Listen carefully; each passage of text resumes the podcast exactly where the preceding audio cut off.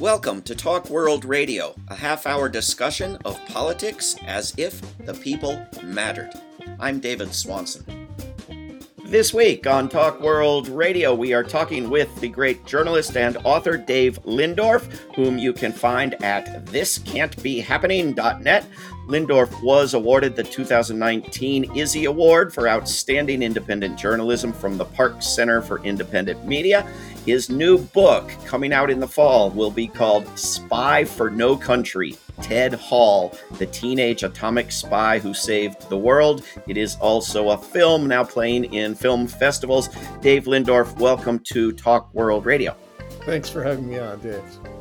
So, for people who don't know, uh, who is Ted or Theodore Hall, and how did you come to write a, a book and make a film about the guy?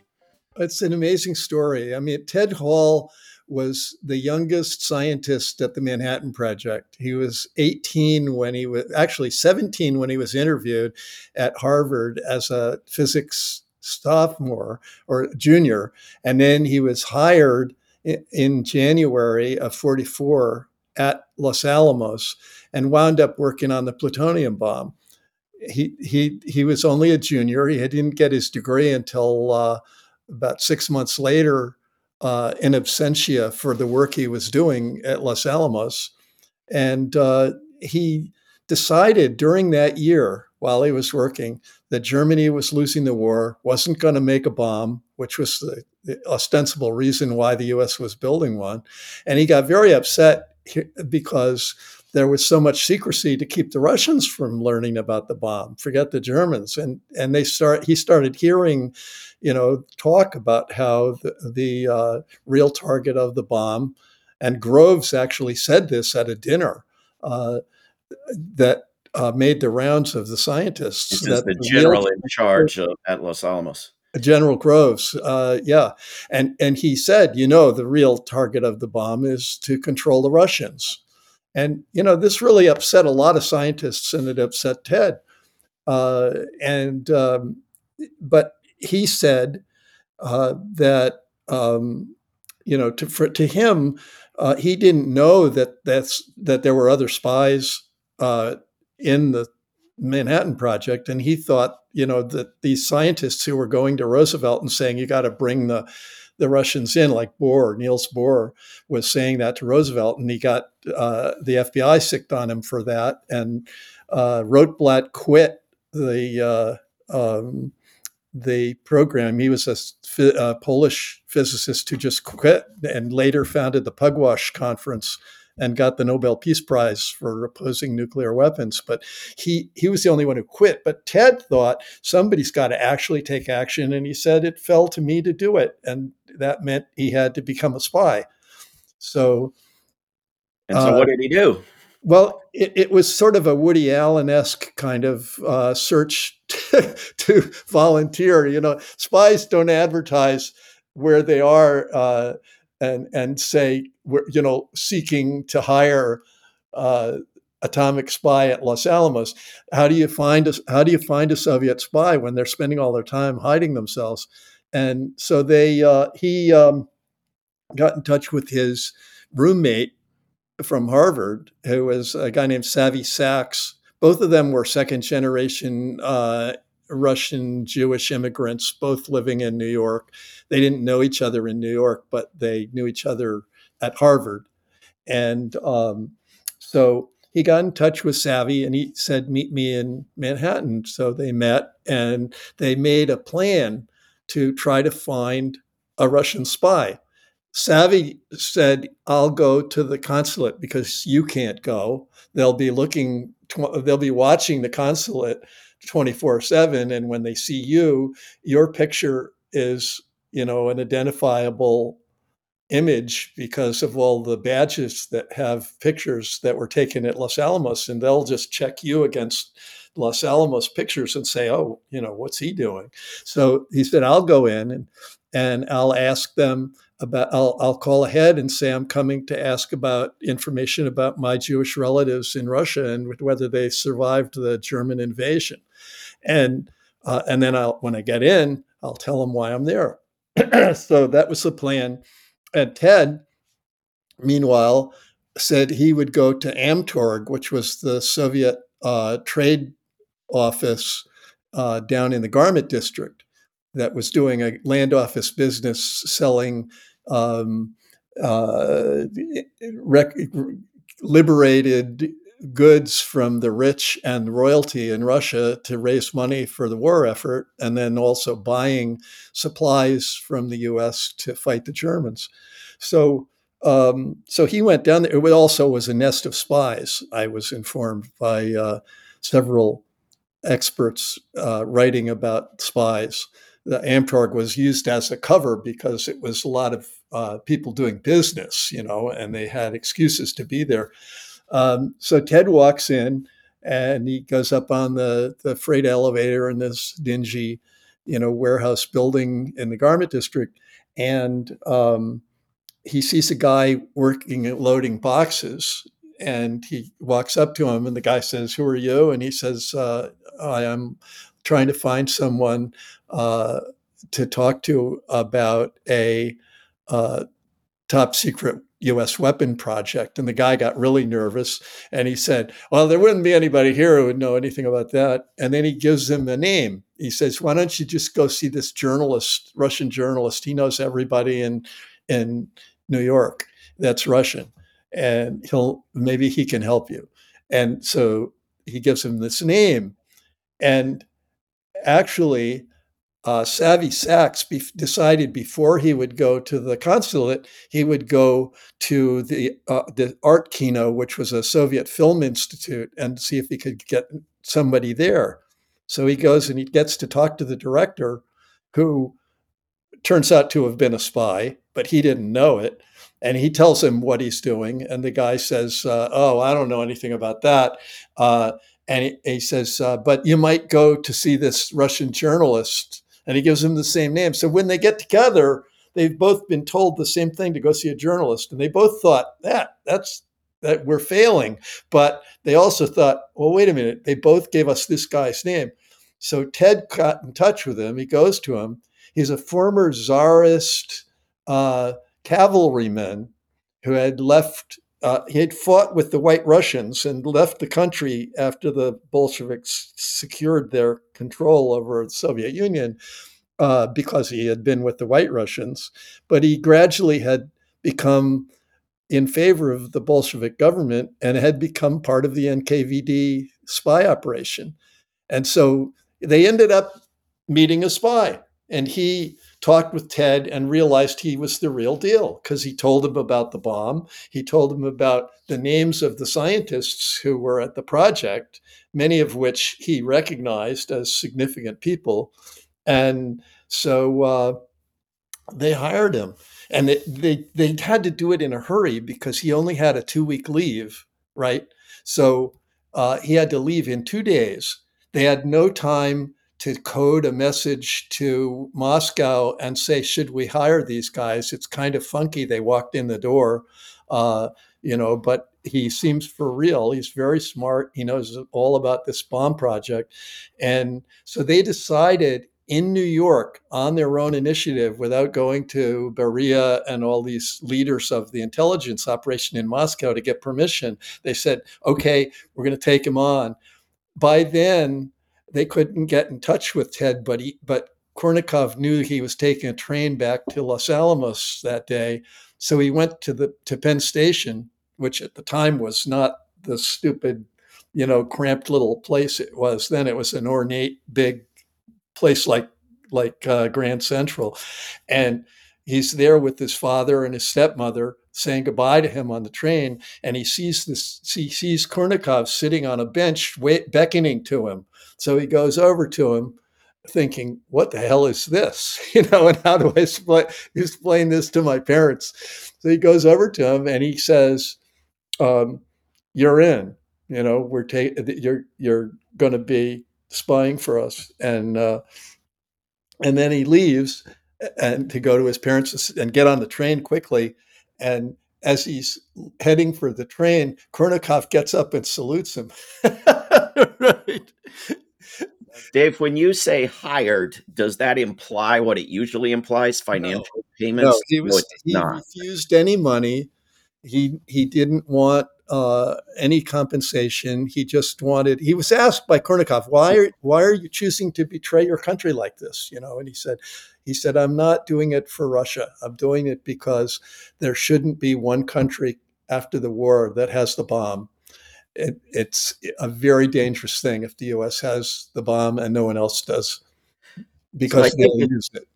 And that was his motivation. He he was absolutely convinced, and I think he had it completely right, that the U.S. would have used the bomb over and over again to control things. And um, and in my book, I'm I've document how they had plans to do a preventive. They call it a preventive. Uh, unprovoked attack on the Soviet Union to uh, basically bomb it into the Stone Age so it would never get the bomb? Oh, Dave Lindorff, it's it's an interesting question, and I think it's important for people today to realize that at that time the Soviet Union was a U.S. ally, not a U.S. Enemy. Absolutely. enemy. But I don't think that that erases the the critical question of didn't the colleague who quit do the right thing?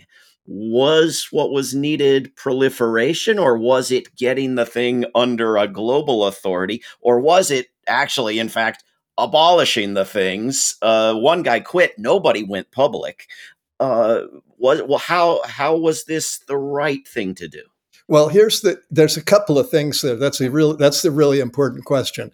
That um, there were people like Rotblat, like Niels Bohr, like Einstein, like eventually Oppenheimer, uh, who was considered a communist because he didn't want to build the hydrogen bomb um, and, and, argued against it.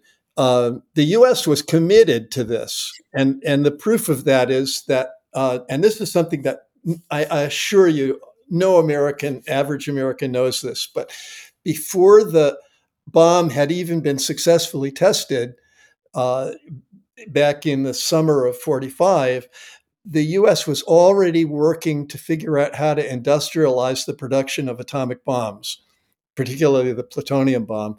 They, they were building a massive complex for refining U 235 out of uranium to make the uranium bomb.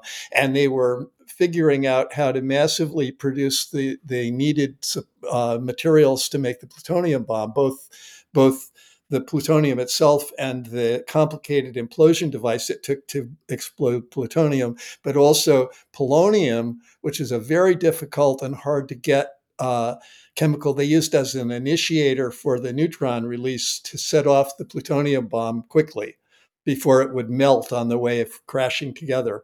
So uh, the U.S. wanted to make you know these these first bombs like the Nagasaki bomb and the uh, Hiroshima bomb were handmade. They took they took you know weeks or months to make it, and and then they they also would uh, become useless. The, particularly the plutonium bomb within 100 days by because of the short half life. So um, they needed to get figure out how to industrialize them, and that's what they did over the course of the next couple of years, they started making bombs as fast as they could. And by 1948, they were making 100 a year. And you have to say, why were they building Nagasaki sized bombs at 100 a year and, and increasing the pace of building them even more than that if they thought the Russians wouldn't get a bomb for 10 years? So, uh, and they did have a plan. They had a, a, a definite plan to hit. They even had a, um, they had developed uh, a projection for when they thought the Russians would get the bomb and when they would figure out how to make them quickly, like the US. And this was before they knew about the spies.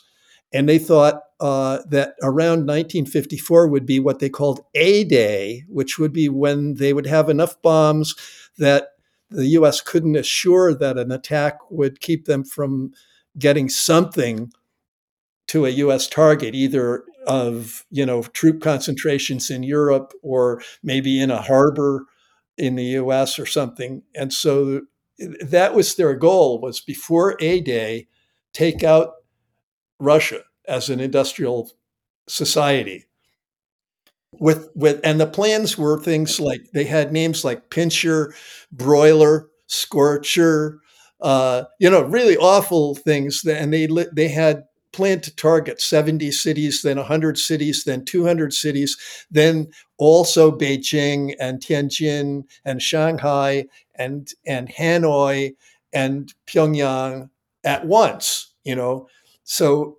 so worse than the Nazis' plans, whom they had Worse, just absolutely. t- together with the Soviets, right?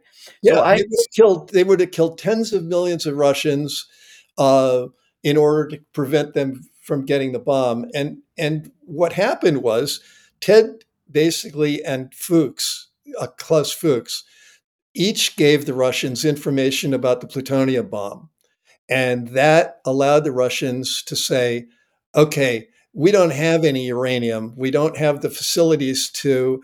Uh, isolate the 235 and make a uranium bomb. So we're going to devote all our financial resources, and there weren't many at that time, to the plutonium bomb.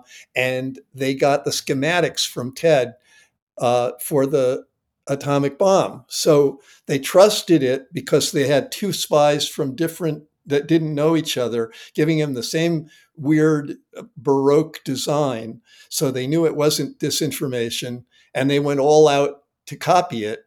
And the bomb they exploded in August 25th, 1949, was uh, a, a carbon copy of the Nagasaki bomb. When that went off, that put a stop to the plans to attack them in 1950 or 51. We are speaking with Dave Lindorff, whose forthcoming book is called Spy for No Country Ted Hall, the teenage atomic spy who saved the world. Uh, and it makes the case that he saved the world. Dave, I was just reading this book by Joshua Frank called Atomic Days The Untold Story of the Most Toxic place in America, which is about Hanford in Washington, where they made all that pl- plutonium. Uh, and I looked up a footnote because I was interested in a particular passage, and it went to an article by this guy named Dave Lindorff. Uh, about uh, the the dropping of the bombs on Japan being motivated by the desire to threaten the Soviet Union, to send a message to the Soviet Union. And Frank writes in the book that, yeah, that's a cute theory, but it's not really believable because what dropping those bombs did was actually accelerate the Soviet uh, work on creating their own bomb. But that seems to me to be an argument that because militarism is predictably counterproductive, it doesn't really exist. Uh, and that seems to me just dead wrong. I, I mean, we just saw Russia invade Ukraine because it hates NATO, when everybody, including Russia, knew it would be the greatest boost to NATO ever. Uh, I mean, these actions are counterproductive, yes, but that doesn't mean they weren't motivated by what they appear to be motivated by. What do you, what do you say? Well, the Russians were going full tilt on their bomb project, unknown to the U.S. Uh, by by uh, February of 1945 when they got the word when they got all the details about the atomic bomb which they had by then stalin was convinced that they had to get it going and that the, they were going full tilt. I mean they the, the really fascinating thing about the russian project which was done in kazakhstan mostly was that they um, they completely, you know, there weren't any spy satellites. The U.S. had a pretty poor spy system in the Soviet Union at that in those days, and uh, nothing like what the Soviets had going here. And they didn't know about the project. They didn't know about the spies in the Manhattan Project in 1945, but um, but what the the Soviets managed to do was they announced that they were going to uh, have a massive influx of people into Kazakhstan. They were giving away land. They were encouraging people to go there and do farming. I actually know a, a young woman who is a pianist here, a student of my wife's uh, for a while from Russia, who said that her father told the story about his grandfather, his father, going out there to uh, to be a, a worker farmer Uh, but it was all a trick. It was like a cover up. I mean, they were happy to have them go there and do that, you know, and turn the desert green. But the real motivation of shipping everybody out there was to have an excuse to have these trains of people and material, you know, tractors and every bulldozers and everything going to Kazakhstan without the U.S. suspecting something. And what it was was they built a sort of uh, uh, Oak Ridge uh, kind of facility there and a test site in the Semipalatinsk um, to do their own bomb project. And the US didn't have a clue that that was going on. And so, why did they drop the bombs on Japan? Well, the reason they the, the US dropped the bombs on Japan was because they wanted to send a message to the Russians. Truman wanted that message sent that that uh, this we're the new we're the new unipolar power on the block and you're going to do what we say or else. And this bomb destroys cities right? Instantly right? They needed a they the um the for one thing they were loading the bomb onto the first bomb the the uh the uh, uranium bomb for Hiroshima was loaded on uh, from a dock in San Francisco on July 17th, the day after uh, the Trinity test, right? It was loaded onto a ship to be brought to Tinian as fast as possible. And, um, and it had been sh- built fast and shipped from, uh, from Los Alamos to San Francisco to get on that boat before the test of the plutonium bomb. They never even tested the atomic bomb because it was so simple to make that uh, that wasn't the issue. It was just getting enough U 235 to make it. The plutonium bomb was, they had to test it because they didn't know if it would work. So, and then, you know, shortly after that, it, I read in, uh, in um, Alperovitz's book that uh, this magnificent, you know, tome about the, the dropping of the bomb and the decision for it. And he, he points out that the uh, decision to drop the second bomb was made the day after the Hiroshima bomb was dropped.